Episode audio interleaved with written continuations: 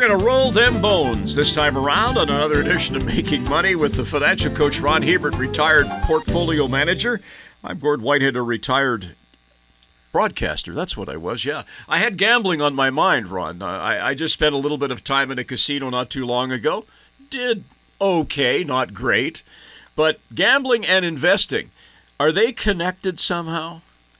It's funny you ask, Gord, because a 2019 survey by Lending Tree, which is a, uh, a big retail lending operation in the U.S., found that 55%. Now, this is an American survey, but uh, frankly, from the Canadians I've met, I don't think these numbers are too far off.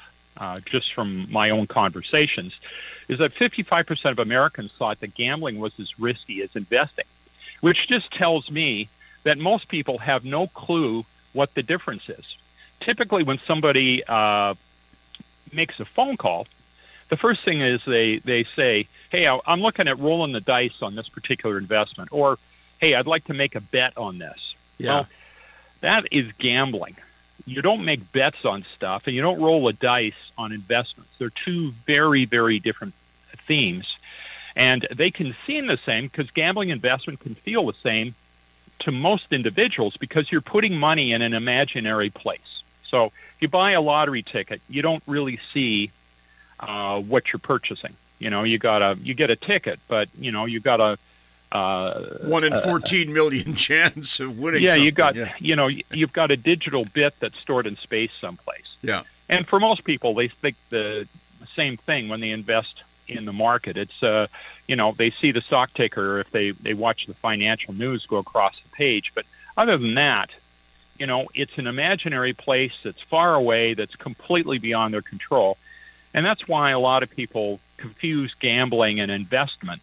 But there's a big difference between the two, which we're going to talk about, and it's important because if you don't understand the difference, it can have very, very bad outcomes on your financial situation.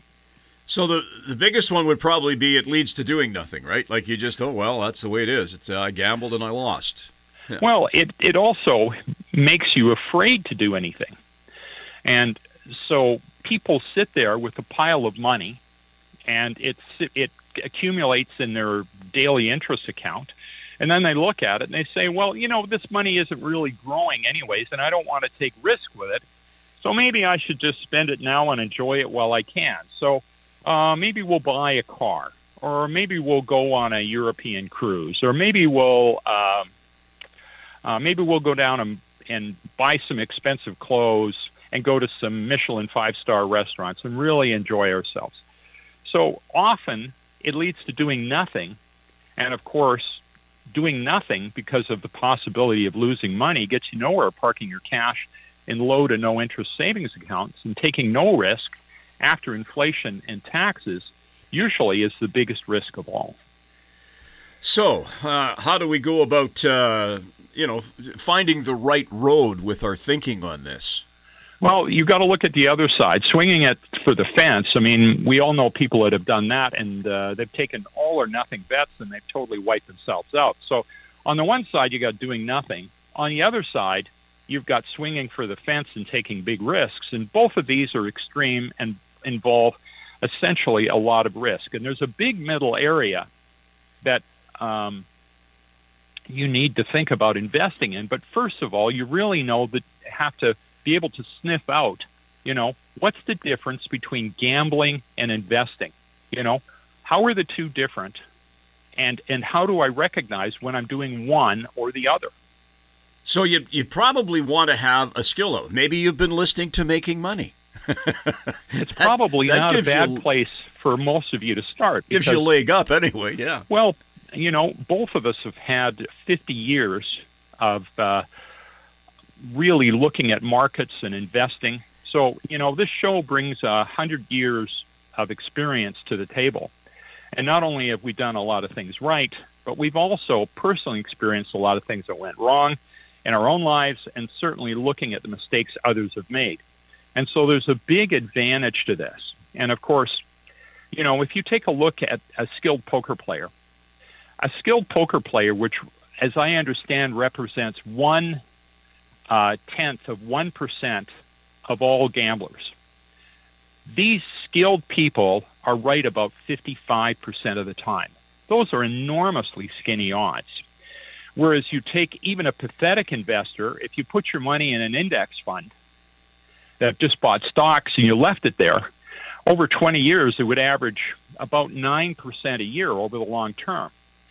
So you don't have to be in the top uh, one tenth of 1% to win at investing. Whereas at gambling, you either have to be extraordinarily lucky or you have to be in that small subset of people that are extraordinarily skilled to be able to make any money at all. Okay, so we're talking about gambling. Gambling's usually all or nothing, right? Either you win or you lose. Like yeah, it's pretty much. Yeah, yeah, pretty much hero zero stuff, right, Gord? Yeah, yeah. And if if you lose all your money placed uh, on the bet and it's gone, well, that's gambling. It'll never come back. You, you know, I'm not saying that quality real estate and investment markets, you know, you buy a high quality uh, stock, absolutely they can go down. But the quality stuff always comes back.